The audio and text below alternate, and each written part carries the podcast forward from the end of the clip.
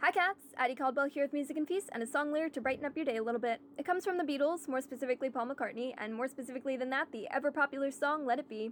The line is a reassurance for worriers worldwide. There will be an answer, let it be. I always find comfort in this song. When I saw Paul live at 2018 at his Grand Central Station show, he played Let It Be and he sang this line to me directly. So I kind of saved this song for occasions where I really, really need it, which might be kind of silly. You might be thinking, Addie, why don't you just listen to the song?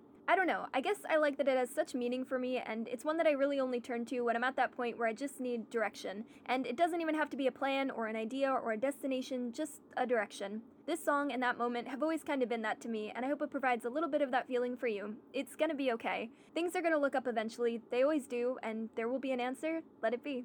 Just take a moment to realize that all of this stress, all of this worry, all of the uncertainty, it's universal. And in that way, no one is alone. You're not alone, I promise.